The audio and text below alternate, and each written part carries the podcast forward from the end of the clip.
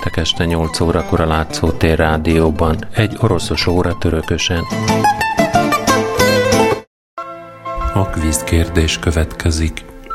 Ha üdvözlöm, nem állok ellen. Ha fokozom, támogatok. Ha felvágom, megtöröm. Mi az? A válaszokat a rádiókukaclátszótér.hu e-mail címre várom még egyszer a kérdés. Ha üdvözlöm, nem állok ellen. Ha fokozom, támogatok.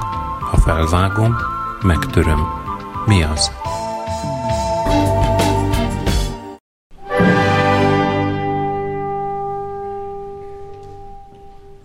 A második világháborút követő szovjet-orosz irodalom változatosságát mi sem bizonyítja ékesebben, mint a már áttekintett szerzők és műveik sora.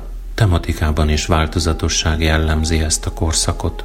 A mai alkalommal sorra kerülő szerzőket, Valentin Rasputyint, Vasili Suksint és Vagyimil Tjendryakovot szintén tematikai hasonlóság köti össze. Mindhárman a földrésznyi országnak főképp vidéki életével, az ott élők sorsával, az értékrendek változásával foglalkoztak.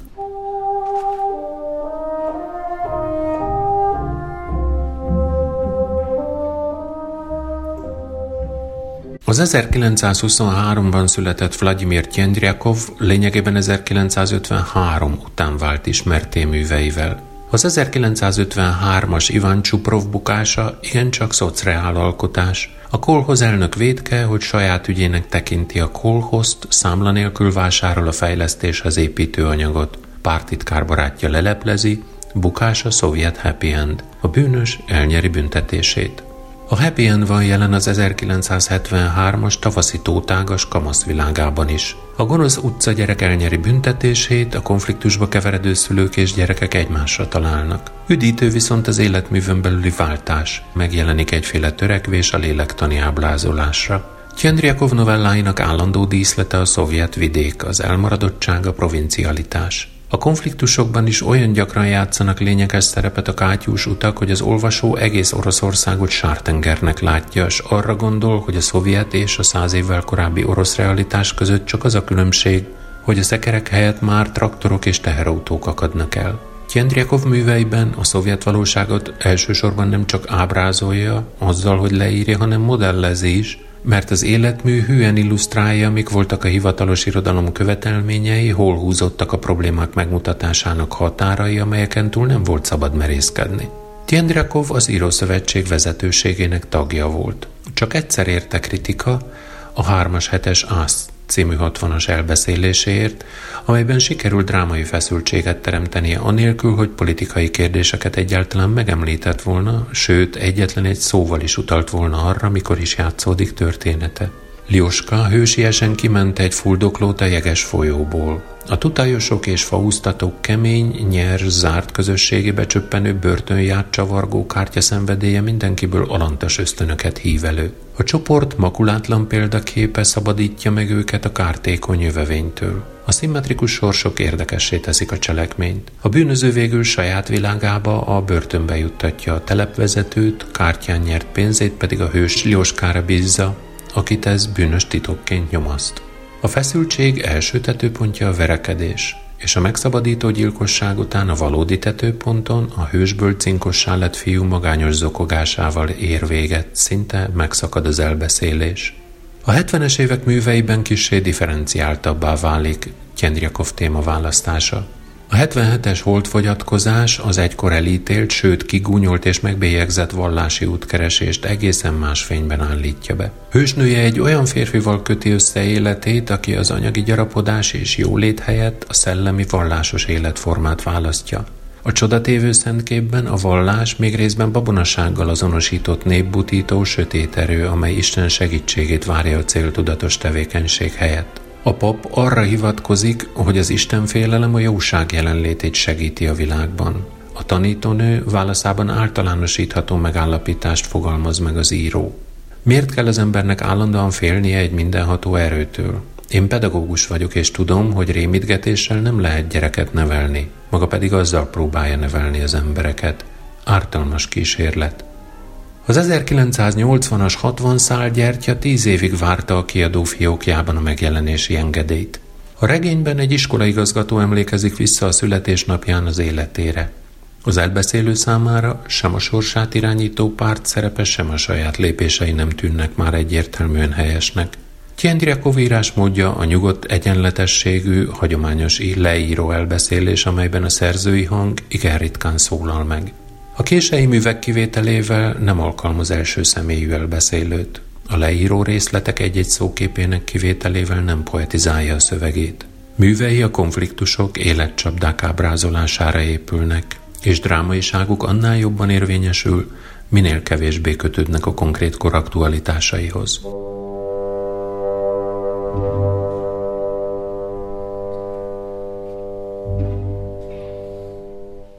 A szibériai 1937-es születésű Valentin Rasputin az úgynevezett falusi próza talán legismertebb képviselője.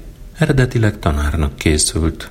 1959-ben végezte el az Irkutski Egyetem bölcsészkarát. Az irodalmi pályán a véletlen indította el. Ösztöndíj nélkül maradva egy szibériai ifjúsági lapnál vállalt munkát, és az akkor folyó nagy út és vízi erőmű építkezésekről kezdett a korra jellemző lelkes tudósításokat írni. Az újságírói munka során szerzett kiúzanító élmények fogékonyabbá tették az élet konfliktusai iránt, de mint első országos sikert aratott szépirodalmi munkája a pénzt Mariának című kis regénye is mutatta, Ekkor még egyfajta érzelmes, drámai optimizmussal bízott ezek feloldhatóságában. Rasputin már ebben az első jelentős művében is olyan kérdéseket vetett fel, amelyek később is erősen foglalkoztatták. Az érdekelte, hogy vajon működik-e a valamikor természetesnek számító emberi segítőkészség egy új és még újabb világban, ahol az együttműködést legfeljebb politikai jelszavakban hangoztatják, aztán meg már ebben a formában sem emlegetik. A kisregény hősnője, Maria elvállalja lakóhelyükön az eddig mindenkire bajt hozó üzlet vezetését, mert úgy érzi, hogy valakinek ki kell segítenie a falut. Tisztességgel és emberséggel intézi a kis bolt ügyeit. Ennek ellenére, vagy épp ezért ő is belebukik a kereskedősdibe. Az akkori viszonyokhoz képest hihetetlen nagy ezer rubeles hiánya támad, amit maga a leltárt végző revizor is képtelenségnek tarts, ezért úgy dönt, ha Maria öt nap alatt megtéríti a hibázó összeget, eltekint a feljelentéstől. A kétségbe esett asszony férje, Kuzma, komoly elszántsággal indul útnak, hogy a pénzt előteremtse Jevgenyi Ivanovicstól, az iskolaigazgatótól 100 rubelt kap, a legjobb barátjától Vasilitól 125-öt, Vasili anyja a temetési pénzét adja kölcsön neki, és még a szinte nincs telen apó is valósággal rátukmálja a maga 15 rubelét. Sztyepanide, a falu legmódosabb asszonya nem hajlandó segíteni nekik, s a jótakaró kolhoz elnök is majdnem hiába beszéli rá munkatársait a fizetésük kölcsönadására, mivel a vezetői értekezlet után ezt négy szem közt többen visszakérik. A házas párnak egy reménye marad.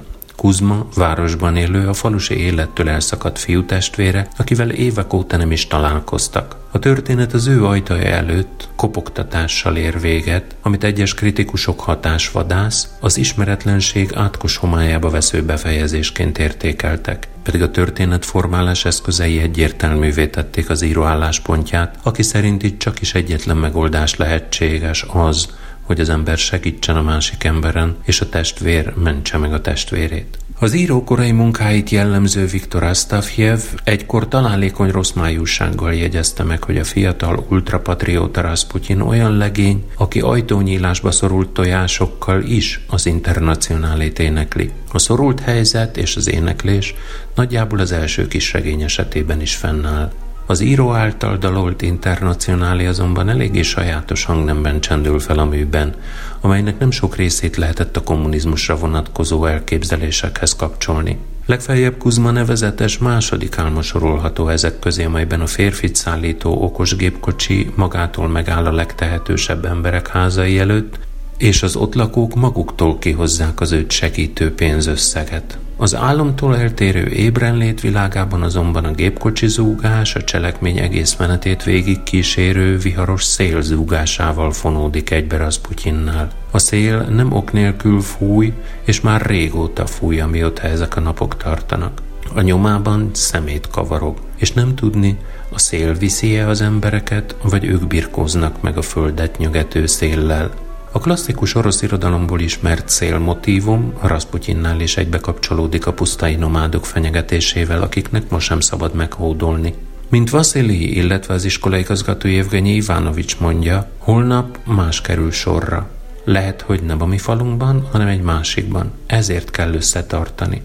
Ahogy az orosz hercegek hajdanában egyesültek a polovecek ellen, úgy kell nekünk is egyesülnünk a szerencsétlenség ellen.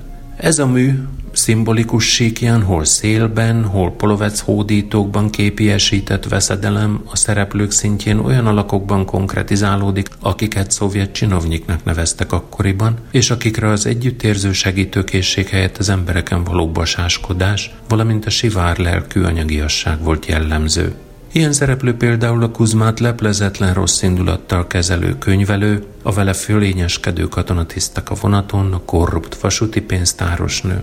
A hősök által szégyenletesnek és az igazi emberi viszonyoktól idegennek tartott anyagiasság Rasputinnál egyértelműen a városi civilizációhoz, és nem az alapvető erkölcsi normákat őrző falusi életmódhoz kapcsolódik. Ilyen kontextusban a pénzes, városi világemberével a rég nem látott testvérrel való szótértéshez valóságos csoda szükséges, de az író szerint ez a csoda, ez a szeles hétköznapokból kiemelkedő ünnep lehetséges. A kisregény végén váratlanul eláll a szél, és a földön túli csendben esni kezd a hó. A hó most jót jelent, gondolja Kuzma, aki gondolatban imádkozásra szólítja fel Máriát. A mű elején említett csodának, vagyis a gondok azonnali megoldásának a küszöbére érkeztünk, mert az otthon maradt asszony szintén látja ezt a vasárnapi, Vaszkriszényi, azaz feltámadás napi, Vaszkresznava hóesést, amelyet ő is úgy néz, mint valami csodát. Az Asztávhjev által emlegetett internacionálé helyett csendes ünnepélyességű egyházi éneket kapunk. Igaz, ezt nem sokan hallották meg, vagy nem sokan merték meghallani akkoriban. A szovjet élet nem szerette az efféle ünnepeket, és egészen másként értelmezte a testvériséget is, ami egyre növekvő aggodalommal töltötte el a valódi emberi kapcsolatokra áhítozó Rasputyint. Következő kis regényének, az 1970-ben megjelent Végnapoknak a hősei már elmulasztják ezt a szeles hétköznapokból kiemelkedő testvéri és családi körben létrejött találkozást. A mű címe nem egyszerűen haldokló öreg Anna utolsó napjaira utal, hanem arra a halál előtti végső határidőre, amikor az egymástól messzire szakadt családtagjai ismét közel kerülhetnek egymáshoz. Az előző kis regény végén jelzett szeretet csodájára itt már csak az anya képes, aki gyermekei hazatértét megsejtve váratlanul magához tér, sőt erőre kap. Csoda történt vagy se, senki se tudná megmondani de az öregasszony, ahogy meglátta gyerekeit, éledezni kezdett. Az anyjuk javulásán örvendező gyerekek hamarosan tanácstalanná válnak, mert kiderül, hogy a hosszú távollét éveiben elszakadtak múltjuktól és egymástól. Az ünnepélyes hangulat elszálltával a számukra fölöslegesnek tűnő várakozásban mindegyikük visszatér a maga azóta felvett kicseréltényéhez. A nagyvárosból jött elegáns és fölényes Lucia vérfagyasztó hidegséggel és tapintatlansággal oktatgat ki mindenkit, a szomszéd faluból jött Varvara sápítozik, a két fiú, Ilja és Mihály pedig jobb hiány beveszi magát a fürdőházba, ahol a szomszéd Sztyepánnal együtt nyakára hágnak a halotti torra szánt vodkának. Anna többnyire egyedül fekszik. Ha él, vele senki nem tud mit kezdeni. Ő csak kellék a saját temetéséhez. A család szétesett. A haldokló Anna számára Tancsóra, a legkedvesebb gyermek távol a legfájdalmasabb, hiszen ez az anyját őszintén szerető leány bizonyára képes lenne megvigasztalni és meggyőzni őt az igazi szeretet és a család tagjai közti összetartás lehetőségéről. Az író látszólag homályban hagyja a mű egy igen fontos elemét, a távolmaradás indoklását, de a szövegösszefüggésből világos, hogy nem Anna gyermeke hibás e találkozó meghiúsulásában. A tancsórának becézett lány nem véletlenül viseli az orosz irodalom egyik legtisztább nő alakjának, Jevgenyi anyegén Tatjánájának a nevét. A testvérek közül egyedül ő ír igazi, személyhez és szívhez szóló leveleket az édesanyjának, aki a maga anyai ösztönével érzi, hogy a késlekedésnek csupán egyetlen oka lehet, az, hogy a lány bajba került. Anna fél, hogy az érzékeny, védtelen lány a városi környezetben nem tud úgy helytállni magáért, mint a többi gyermeke. Aggódásában még a villanykörte csodás fényéről is a lányát fenyegető veszedelmek jutnak eszébe. A mai kor Tatjánait fenyegető civilizációs veszélyeket főleg a szívtelenségig önző és érzéketlen Lucia testesíti meg a műben, aki teljesen elfeledte már az otthon átélt szenvedések és örömök lelket tisztító emlékeit.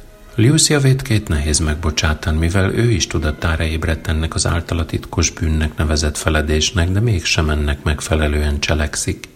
Felötlik benne egy régi, gyerekkori emlék, amikor Igrinkát, a munkától és éhezéstől összerogyott lovat anyja jó szóval és türelemmel újra talpra segítette, ő azonban nem tanul ebből az egész művet megvilágító mély értelmű példából, amely részint az klasszikus orosz irodalomból, részint az evangéliumokból nyeri magyarázatát. A szeretet éltető erejét igazoló történet pozitív irányú megfordítása egy híres, Dostoyevsky bűn és bűnhődésében szereplő jelenetnek, ahol a részekkocsis halálra ostorozza a maga földre rogyott, felállni képtelen lovát, másrészt rejtett egyértelmű párhuzama a Lázárt jó szóval feltámasztó Krisztus csodatételének. A halál közelébe jutott elesettel Anna Krisztus példájának megfelelően bánik, míg az őt gyógyultnak nyilvánító és tőle sietősen elutazó Lucia a részek kocsis tettéhez mérhető bűnt követ el a felállni nem tudó anyjával szemben.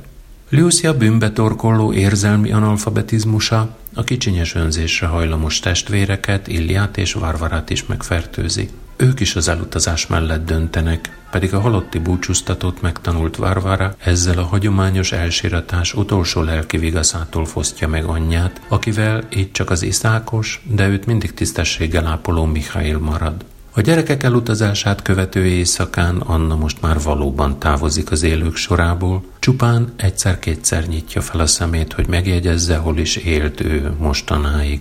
A tájékozódásnak ez a végső gesztusa nem csak a más világra készülő asszony vallásos hitét, hanem a világ kegyetlenségének írói tudomásul vételét is kifejezi.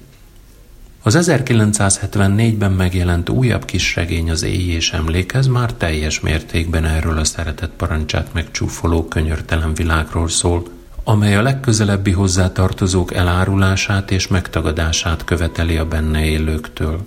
Nastyonának, a mű hősnőjének is fel kellene adnia a férjét Andreit, aki a kórházi parancsnokság embertelen döntését helyesbítve csupán egy otthoni kitérő után akarta frontra visszamenni, de a körülmények szerencsétlen alakulása folytán végül tényleg katonaszökevényé vált. Nastjona nem a népi lelkiismeretnek hazudott ideológiai és hatalmi célszerűség előírásait, hanem a saját lelkiismerete parancsát követi, amikor a bajba jutott férje mellé áll, de ez a döntése szembe kerül egy kegyetlen és életellenes világ erőivel, amelyek őt és születendő gyermekét is elpusztítják. Rasputin eszköztelennek látszó visszafogottsággal és kivételes írni tudással érzékelteti azt a drámaian feszült lelki-szellemi atmoszférát, amelyben a mű hétköznapi eseményei játszódnak. Már az első mondataival a vízkereszt utáni 40 fokos fagyok említésével is jelzi azokat a próbatételeket, amelyeket hőseinek és mindenek felütt Nastyonának kell kiállniuk.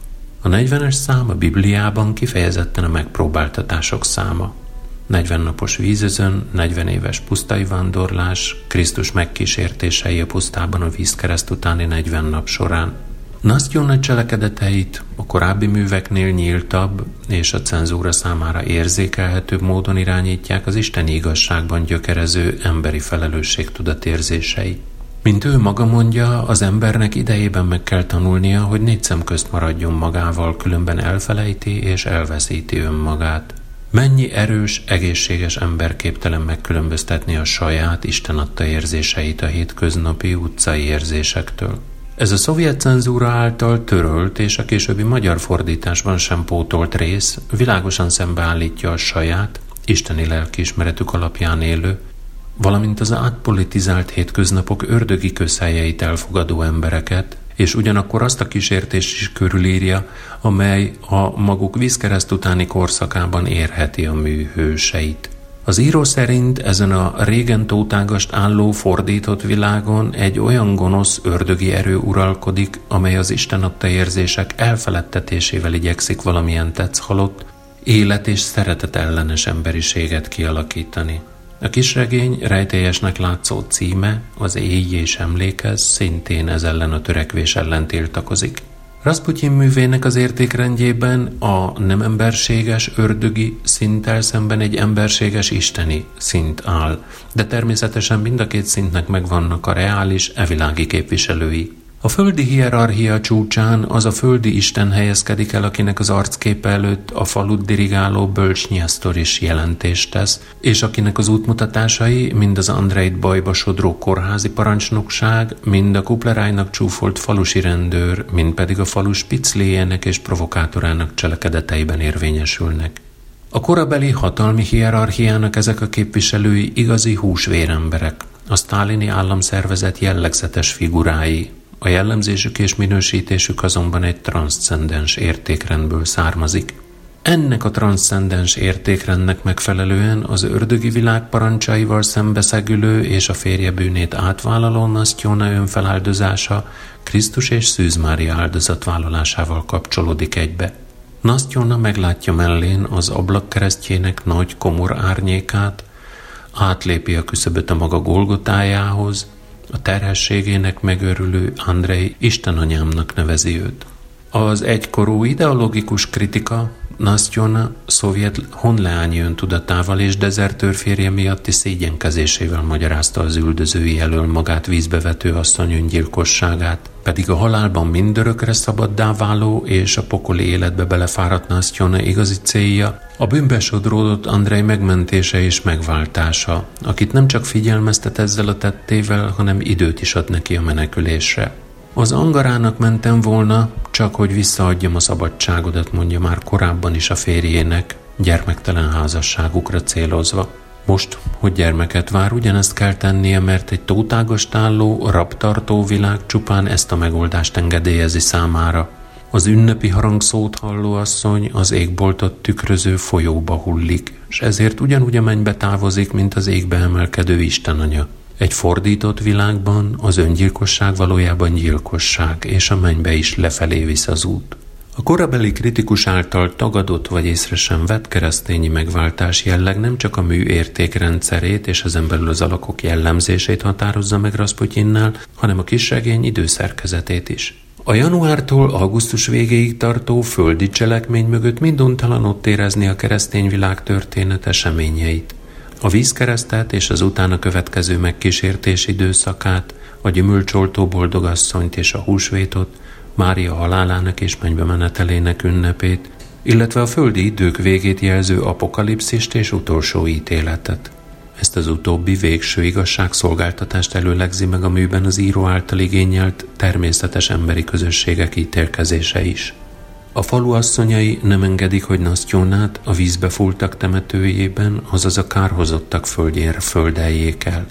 A szegényes halotti torra összegyűlő asszonyok sírása és sajnálata a kisregény címében is kifejezett erkölcsi parancs megtagadását és továbbélését tanúsítja, és egyszerre fejezt ki mélységes együttérzést és a szeretetet az ördögi világban is embernek maradt Nasztyóna iránt. Rasputinnak ezt a méltán világsikert aratott remek művét, amelynek minden embertelen kor számára volt és lesz mondani valója, 1976-ban az Isten veled Matyóra című kis regénye követte.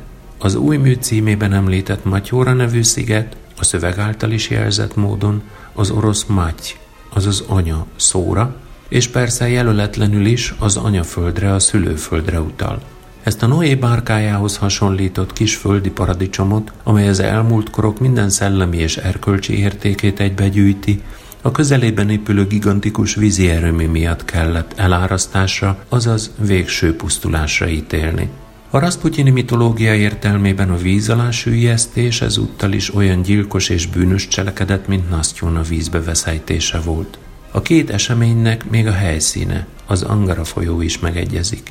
A Noé bárkájával a szociálódó vízözön, valamint a modern vízözönt megelőző temető és falu égetés ugyancsak az éj és emlékezvék kifejletét és az ott sűrűsödő apokaliptikus víziót idézi.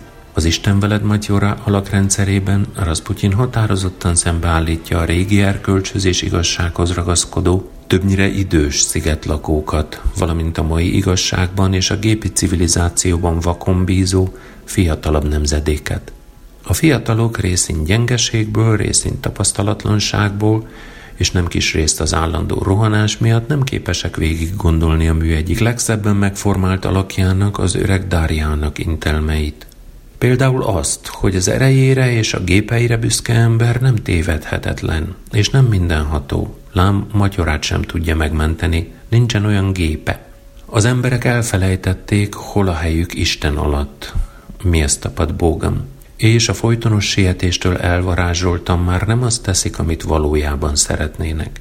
Az idős asszony által mondott régi igazságok ezúttal is transzcendens gyökerűek. Dárjának úgy rém lett, onnét túlról ejti ki őket. Az igazság az emlékezeté, akinek nincs emlékezete, annak élete sincsen. Én vagyok az út, az igazság és az élet, mondja Jézus János evangéliuma szerint.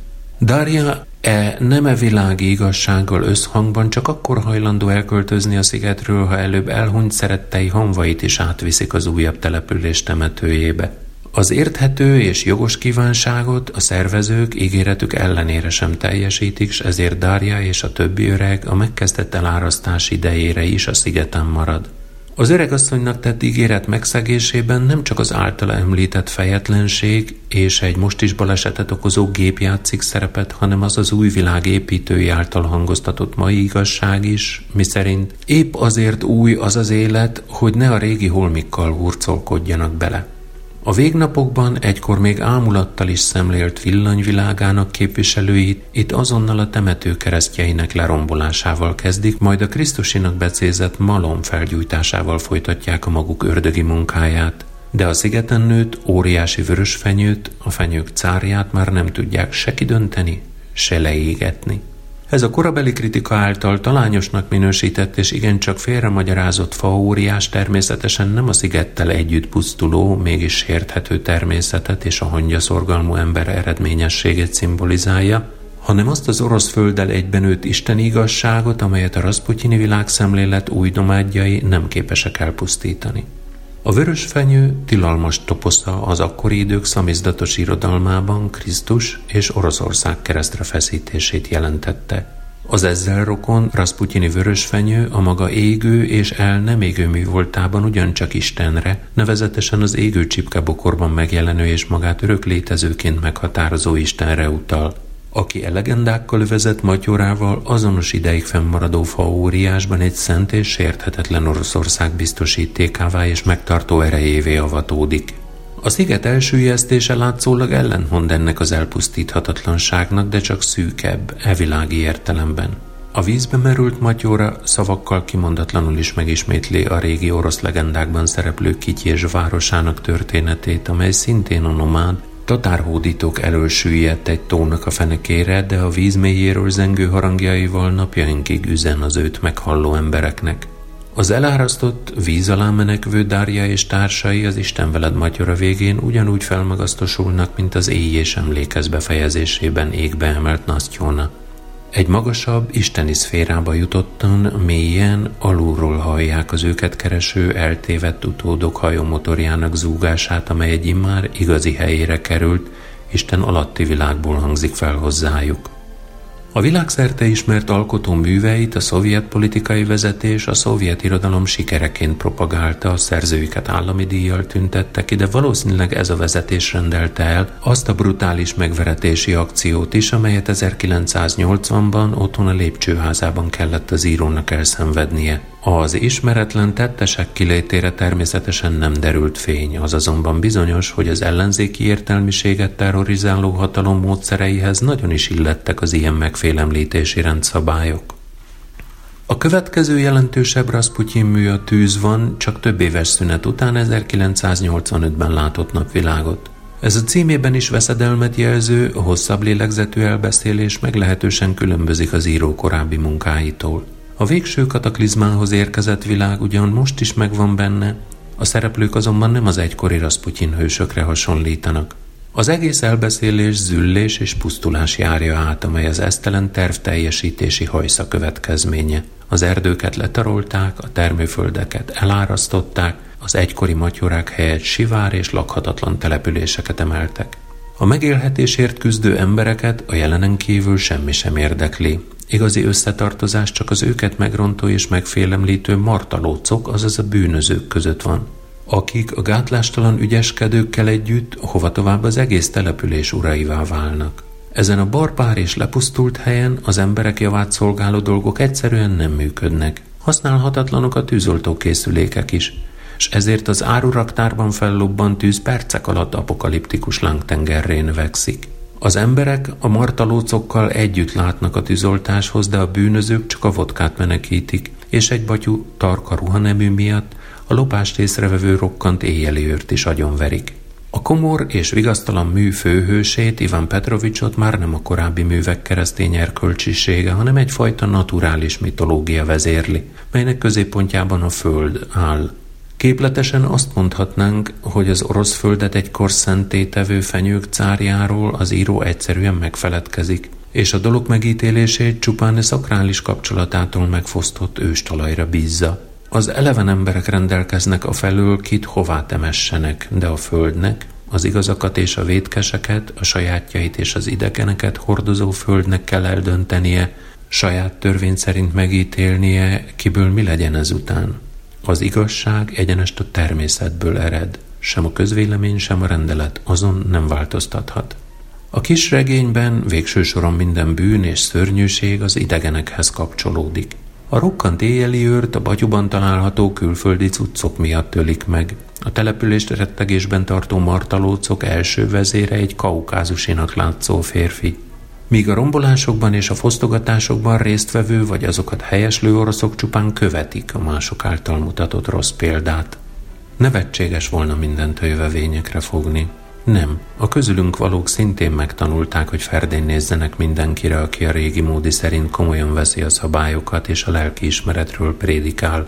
Ennek a furcsa, xenofobikus gondolkodásmódnak a jelei már a korábbi művekben is feltünedeztek, de az embertelen tetteket ott még nem annyira az etnikai különbözőség, mint az egyetemes emberi és keresztény erkölcstől való idegenség magyarázta. Ezért is mondhatták például a Matyorai sziget lakók a temetőjüket feldúló fertőtlenítő brigád tagjaira, hogy idegenek, sátánok. Bizonyos rejtett csúsztatások azonban már itt is jelentkeztek. A temető és kereszt égetést ugyan egy kétségtelenül orosz funkcionárius rendelte elő, azonban a vidékre látogató idegen turistákkal indokolta az akció szükségességét. Voroncovnak a szigetlakók által adott értékelése, turista vagy te is, ebben a kontextusban már nem csak a nemrég kinevezett hivatalnok vendég voltára, azaz a helyi viszonyokban való tájékozatlanságára utal, hanem bizonyos külhoni istentelenségnek való behódolása is. Tehát arra, hogy a kereszt égetésnek végső soron az idegen turisták és a szovjet bürokraták által átvett külföldi szokások az okai. A Gorbacsovi peresztrojka és az oroszországi rendszerváltás idején Rasputin a falusi próza több más képviselőjéhez hasonlóan szintén inkább publicisztikát írt szép irodalmi művek helyett. A Pámic nevű nacionalista, környezetvédő mozgalom tagjaként nem csak a szibériai folyók elterelése ellen lépett fel, hanem a piacgazdaságot, a polgári demokráciát, a nők emancipációját, valamint a nyugati és idegen kulturális befolyást is támadta. 73 társával együtt ő is aláírta Oroszország íróinak levelét 1990-ben, amely az egyre fokozódó antiszemitizmus elleni hazai tiltakozásokat kis igényűeknek, érzelgősségnek és a zsidókkal szembeni szolgalelkűségnek minősítette. A 90-es évek második felétől kezdve e felejthető cikkei mellett újabb elbeszéléseket is publikált.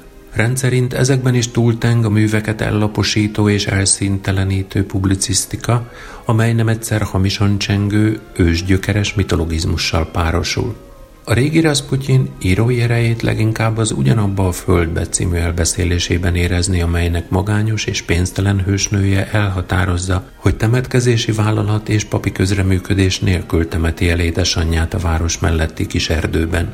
Isten káromló tettét nem csak a pénztelenség és nem csak a pénz összegyűjtésének lehetetlensége motiválja, hanem egy kiüresedett és értelmetlenné vált világ elleni lázadás és tiltakozás is. A világ alapjait támadó szentségtörést itt szerencsére nem az elbeszélői szövegbe ír didaktikus kommentárok, hanem az író korábbi műveiből ismert jelképek magyarázzák. A golgotai szenvedésekre utaló két vörös fenyő az anyja sírja fölötti és temetési jelenetben megindult hóesés, amely ezúttal is egyfajta isteni csodát és megbocsátást hivatott kifejezni.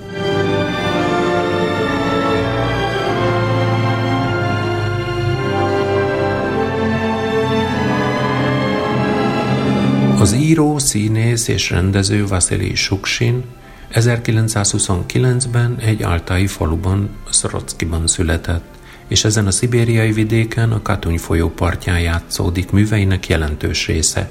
Négy éves korában látta utoljára édesapját, akit 1933-ban törvénytelenül letartóztattak, és csak halála után 1956-ban rehabilitáltak. Suksin nevelőapja a háborúban halt meg. 46-ban többek között az éhezés elől falujából a városba ment, segédmunkásként dolgozott a Moszkva környéki városokban. 1948-ban a haditengerészethez hívták be, ahol rádiósként szolgált négy évig. Csak ez után érettségizett le. Falujában tanított, majd az esti iskola igazgatója lett. 1954-ben, immár 25 évesen sikeres felvételi vizsgát tett a Moszkvai Filmfőiskola rendezői szakán. Mihail Romosztályában többek között Andrei Tarkovszkijjal tanult együtt, és Rom ösztönzésére kezdte publikálni elbeszéléseit az Aktyabriban és más folyóiratokban. Később, 63 és 70 között a Novimir, majd Annas Szavrimennyik állandó szerzője lett. A novellaírás művészetét Suksin, mint vallotta édesanyjától tanulta örökölte. 1958-ban jelent meg első novellája, és ebben az évben debütált színészként is, Huciev a két Fyodor című filmjében. Ezután sok film szerepet vállalt, részben anyagi helyzete kényszerítette erre, évekig rendezetlen körülmények között lakás, moszkvai lakhatási engedély nélkül élt, részben pedig így tanulta meg igazán a rendezői szakmát, készülhetett saját filmjeire. Még filmforgatás közben is alkotott. A szünetekben félrehúzódva jegyezte le a fejében már elkészült novelláit. A nyarakat otthon töltötte, a polgárháborúról és a kollektivizációról hallott szibériai történetek nyomán írta első regényét, a Lyubavin család címen. Az 1963-ban befejezett regényt 65-ben közölte egy szibériai folyóirat. Néhány hónappal később egy fővárosi könyvkiadónál is megjelent. A mű második részének kéziratát több mint tíz évvel az író halála után találták meg az archívumában. Az 50-es évek végén játszódó történetet Suksin nem szánta közlésre, néhány epizódját más műveiben használta fel. Koreai novelláiban is feltűnt, és egész életében foglalkoztatta Stjepan Rázinnak, a 17. századi parasztfelkelés vezérének alakja. Ő lett a főhőse másik regényének, a Jöttem, hogy szabadságot hozzak címűnek. Ezt a regényt is szibériai folyóirat közölte 1971-ben, miután a Novimir visszautasította. Könyvalakban csak az író halála után 1974-ben jelent meg. Legdédelgetettebb tervét, hogy filmet forgathasson, Sztyipán Ráziról nem valósíthatta meg. Korai filmjeinek forgatókönyveiben novellái témáit dolgozta fel. A soksinél elbeszélések könnyen rendeződtek ciklusokba sajátos, együttérző, ravaszkás humorral teli hangvételük, jellegzetes hőseik és jellemző lezáratlanságuk miatt. A Volán mestere és a Green Maljugin című novellákon alapuló filmje, a Volt egy ilyen legény, 1964-ben a Velencei Filmfesztivál Aranyoroszlán díját nyerte el. Suksin 1967-ben állami díjat kapott a Szerető fiatok és testvéretek című filmjéért, amely Sztyopka, a Kígyóméreg és az Ignát megérkezett című novellák történetéből forgatott. Ugyancsak három novellájából, a Csodabogárból, a Milpardon Madamból és a Gondolatokból készítette el 1969-ből a különös embereket. Két utolsó filmjének történetét azonban már eleve forgatókönyvnek, filmregénynek írta, és bennük a főszerepet ő maga játszotta. Az 1972-es Terevere leghíresebb filmje a Vörös Kányafa 1974-ből. Már témája is szenzációként hatott a bemutatáskor. A börtönjelenettel kezdődő film a frissen szabadult Jegor Prokudin belső konfliktusait, feszült, robbanékony egyéniségét, tragédiába torkolló hazatalálási kísérletét jeleníti meg. Suksin a színházhoz is közel került ekkor. Energikus emberek című 1973-as szatirikus darabját Tovsztanogov rendezte meg a Leningrádi Balsói Dramatyicseszki Teátrban néhány hónappal az író halála előtt. A suksini írások egyik legfontosabb vonása a maximális valószerűség. Több értő kritikusa kiemeli, hogy miként filmjeiben smink színészkedés nélkül játszott Suksin, írásaiban is szinte rejtett kamerához hasonlóan örökítette meg hőseit. Élete vége felé mégis ezzel ellentétes irányban kísérletezik. Parabola-szerű fantasztikus meséje a harmadik kakas szóra, a népmesék az orosz klasszikus irodalom és a kortárs életelemeiből építkezve vizsgálja az orosz folklór balondi vanuskájának sorsát, megaláztatását, és nem titkolja lelki furdalással megért árulását sem. Az írásnak, a színészetnek és a filmrendezésnek egyidejűleg élő Suksim filmforgatás közben mindössze 45 évesen szívrohamban halt meg. Halála olyan megdöbbenést keltett, hogy néhány nap alatt 160 ezer levél érkezett a hozzátartozóihoz, munkatársaihoz. Azóta is számos tanulmány, monográfia született róla. Suksint vívódó lénye talán az egyik legdialogikusabb orosz íróvá teszi. Tudatos esztétikai elve a lezáratlanság, a szellősség. Szerinte maga a történet már sugal valamiféle morált, amelytől a jó írónak tartózkodnia kell. Mint vallja, a jó elbeszélés visszaadja az élet mozgását. Az életből vett történetei egyre mélyülnek, egész sorsok bontakoznak ki mesterkéletlen és látszólag egyszerű néhány oldalas novelláiból. Ezek főmozgató ereje a dialógus. Suksin hallja a hőseit, és szavaik mögé rejtőzve ábrázolja pontosan és finoman a lelki történéseket, belső folyamatokat. A fordítóknak igen nehéz visszaadniuk a suksini nyelv különös erejét és varázsát. Tájnyelvi elemekben gazdag, élő párbeszédei a maguk tömörségében néhány szóval tárják fel a hősök jellemét, érzékeltetik a szituációk bonyolultságát, komikumát vagy tragikomikumát. A másfél évtizednyi írói pálya késői elbeszélései közül több is már nem annyira a dialógusokra, mint inkább alakjainak az író hangjával egybeolvadó visszaemlékezéseire, töprengéseire épül. A kései novellákba sűrített sorsokból regényeket lehetne írni, és ez megfordítva is igaz. Regényei filmszerűen elvágott, színes, életteli jelenetekből, potenciális novellákból építkeznek, közvetlenül nem érzékelhető bennük az író, magyarázó értelmező álláspontja. A Ljubávin családban a sok-sok mesterien megrajzolt portré, a népi hagyományok, szokások, mint a kaszálás, leánykérés, házépítés, fürdőzés, az aratáskor szinte természeti jelenségként bekövetkező verekedések ábrázolása éppen attól olyan élő, hogy nem telepedik rájuk ideológia. A kezdetben felvetett téma, a harc az ellenforradalmi bandával szinte feledésbe vész olvasás közben. Suksin két erő élt, alkotott. A falu, a patriarchális élet, illetve az emberi szellem templomaként tisztelt város vonzásában. Nem a falu és a város ellentétét érzi problémának, hanem kölcsönhatások izgatja. Sajnálja a falusi kultúra kihalását, a hagyományok elvesztését, és azt is látja, hogy a faluból elvándorló fiatalok a városban nem ritkán külsődleges értékeket, klisészerű gondolkodást és életformát sajátítanak el. Szeret ütköztetni, láttatni, hogyan hat földieire a találkozás a városból jöttekkel. Bölcs nyugalmat is kiválthat belőlük, de ellenérzést, frusztráltságot, olykor agresszivitást is. Suksin együttérző humorral mutatja be, hogyan hat a falu néhány tucatnyi lakójára, mint életükben aránytalan, szinte diszonáns módon betör a civilizáció, a tudomány, a média. Megoldhatatlan vagy bonyolult tudományos kérdéseknek akarnak a végére járni, teli gyanakvással a városi tudósokkal szemben, kudarcuk bevallása helyett gyakran inkább komédiáznak. Suksin a maga helyzetét azzal a képpel fejezi ki, amikor az ember az egyik lábával már a csónakban, másikkal még a parton áll, maradni nem maradhat, de elindulni fél.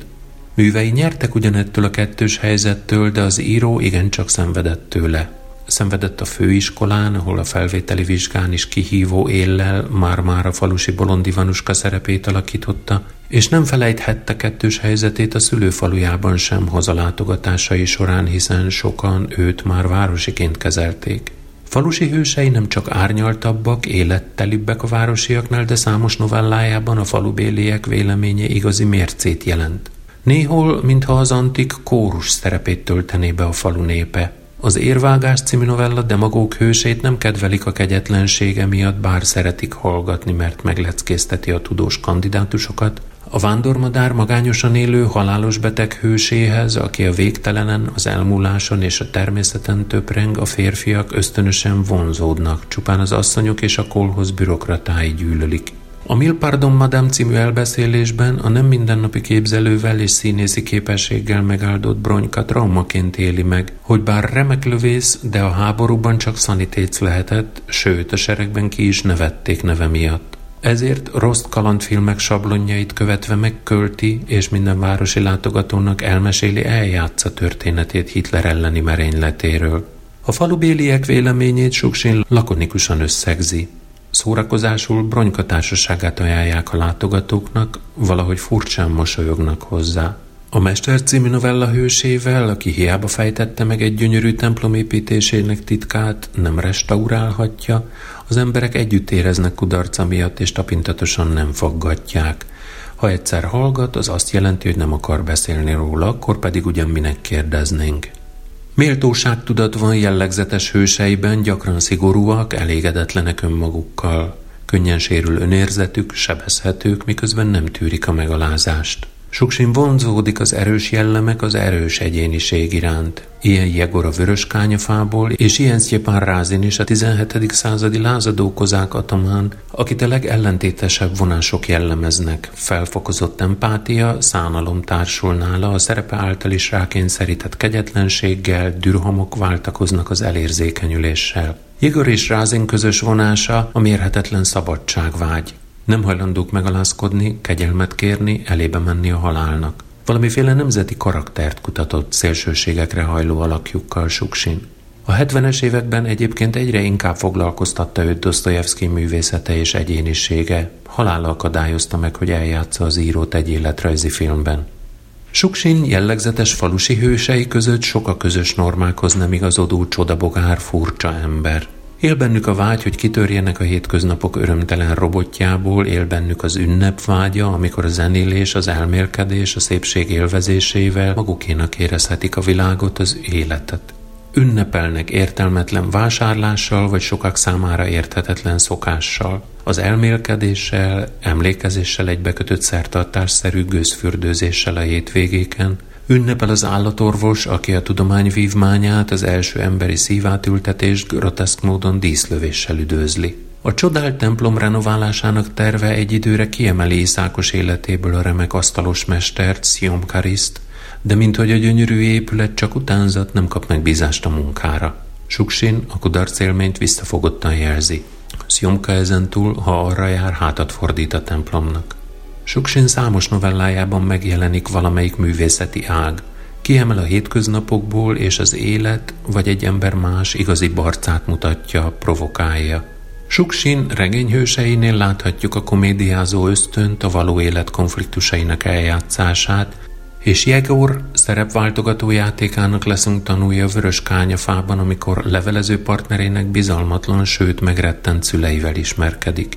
Az egyedülben a hangszer, a balalajka sorsa, meghitt viszonya az ős tehetséggazdával, tűzhalála, újravétele végül a zene ereje sűrítve mutatja egy házas pár életét.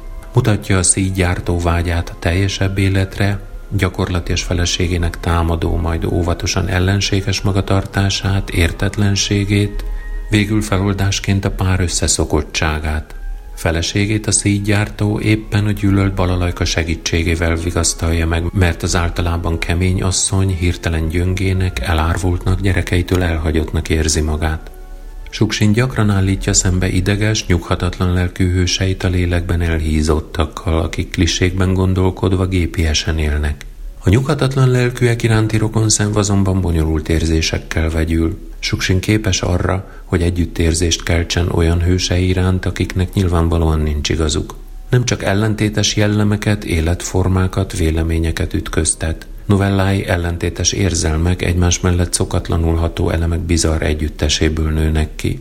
Ahhoz, hogy szikrát csiholjunk, két követ kell egymáshoz ütnünk. Szeretem az ellentétes dolgok ütköztetését, vallja az író a Hiszek egy című novellája kapcsán az olasz unitának adott interjújában. Azt Jobbka című elbeszélés is az ellentétes elemek ütköztetésével ér el felfokozott érzelmi hatást. Szjobka néhány hónappal a szabadulása előtt megszökik a börtönből. Otthon mindenki őt ünnepli, nem sejtik, hogy a rendőr észrevétlen megjelenése a vigadók között további börtönéveket jelent az ünnepeltnek. Egyedül Huga, az egészségeseknél mélyebb, gazdagabb érzelmi életet élő értelmi fogyatékos lány figyeléberen. Nem tudja szavakkal kifejezni a szeveszett örömét Sztjopka felbukkanásakor, és artikulálatlanul tör majd fel belőle fájdalma is, amikor utána megy a rendőrösre. A néma lány fogyatékossága növeli drámaivá a helyzet feszültségét. Suksin igazi lélekábrázoló. Finoman jelzi azt, amit szereplői nem vesznek észre, holott ahhoz a történések főrugója. Igor Gyetkov szavai szerint Suksin pszichológiai vázlatai klinikai pontosságúak, és a diagnózis felállítása az olvasóra hárul. A leánykérésben az özvegy Gluhov nem veszi észre, hogy házasság közvetítésre felkért hatalmaskodó barátnéját szintén nyomasztja a magány és féltékenységében oktatja ki őt és hiúsítja meg a házasságot. A Megyünk Szibériába című elbeszélésben az öreg, akit az étteremben fellépő lány éneke ráébreszt, hogy nem élt igazán, nem volt savaborsa életének, még kitörésében is hű maradt kibic magatartásához, minduntalap fiatalabb társát noszogatja, hogy tegye azt, amihez ő neki kedve van, ordítson egyet, duhajkodjon egy kicsit. Természetesen másnap meghátrál nagy elhatározása elől, és nem megy Szibériába. A kígyó méregben Maxim goromba kifakadásának igazi oka nem a novella gyógyszerészének viselkedése, hanem saját lelkiismeret furdalása, hiszen néhány év városi élet után már-már megfeledkezett falusi édesanyjáról, akinek leveléből most megtudja, hogy megbetegedett és a ritkán kapható kígyó méregre lenne szüksége. Maxim lelkiismeret furdalása nem véletlen, ugyanis soksin női alakjai közül legpoétikusabbak a gyermekeiknek élő anyák. A vörös kányafában Iegor önmaga előtt menthetetlen bűne, hogy húsz éven át magára hagyta édesanyját. Suksim falusi asszony hősei viszont többnyire jóval kevésbé érzékenyek, mint ingerült értetlenséggel kezelt csodabogár férjeik. Még kevésbé válhatnak igazi társakká az unatkozó, várost megjárt szép fiatal nők, akiknek olykor csodálatos éneke mutatja, ki nem teljesedett lelkigazdagságukat, vagy szépségük az ünnep emlékét nyújtja az előbb-utóbb becsapott férfiaknak. Az énekeknek, népdaloknak egyébként is hangsúlyos szerepük van sok művészetében. Közösséget teremtenek, vagy egy elveszett közösséget síratnak. Filmjeinek zenekísérete népdalmotívumokra épül. Számos elbeszélésének még a címe is egy-egy népdalsor, és a novellákban énekelt dalok szövegét már-már makacsul mindig szerepelteti az író. Rázin alakjának megformálásakor Suksin a folklórra támaszkodott a történelmi dokumentumok mellett. A népdalok olyan mélyen éltek benne, hogy a regény több dalát ő maga írta. A táncnak szintén önmagán túlmutató jelentése van Suksinnál, életfilozófiát, sorsot fejezhet ki. A Hiszek egy címűben a betegségével dacoló pap profán és groteszk himnusza az élethez, az élet objektív dolgaihoz ellenállhatatlan táncba csap át. A népies beszédmód, a tájnyelv használata is annak a világnak a bensőségességét idézi, onnan Suksin jött. Itt is abszolút hallása van. A nyelvművész író arcpoétikája rejlik abban, ahogy a Kovács Fyodor Gráj a színi játszókörben korrigálja, újraírja szerepe szövegének élettelen, hol álnépies, hol tudálékos mondatait. A legmegrázóbb suksin elbeszélések hősei a halálra készülődő, életüket kibicsaklott sorsukat összegző idősebb emberek. Magát az elmúlást ábrázolja az Elment az öregember című novella. Az öreg paraszt rádöbbenése, hogy haldoklik, megfér a szinte tárgyilagos szavakkal, amelyekben feleségéről, családjáról gondoskodik, nem feledve a legapróbb részleteket sem. A kozmosz az idegrendszer meg egy darab szalonna című elbeszélésben az idős parasztot oly mélyen érinti a történet a méltósággal fogadott haláról, ahogy a tudós Pavlov saját haldoklásának szimptomáit diktálja tanítványainak, hogy fukarságát legyőzve megvendégeli szalonnájával a nála lakó nélkülöző kisdiákot, aki a tudósról mesél neki.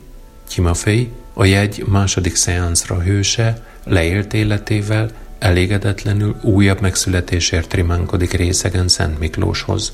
Megvallja, mit tenne másként, panaszkodik feleségére, apósára, majd igazi soksini fordulattal kiderül, hogy komédiázik, hiszen látja, hogy apósához beszél, nem Szent Miklóshoz. Véresen komoly ez a komédiázás, mélységes elkeseredés van mögötte, amelyet éppen azzal az emberrel kényszerül megosztani, akit okkal ok nélkül hibáztat érte. Ebből az elbeszélésből is látszik, ahogyan írásai számos álom jelenetéből, valamint a hősök füllentéseiből, komédiázásából, mekkora érzéke van a realista suksinnak a fantasztikumhoz. A fantasztikus meseregény a harmadik kakas szóra, amelyet a számára végzetes filmforgatás szüneteiben írt, egy újabb eredeti hang kezdetét jelenthette volna.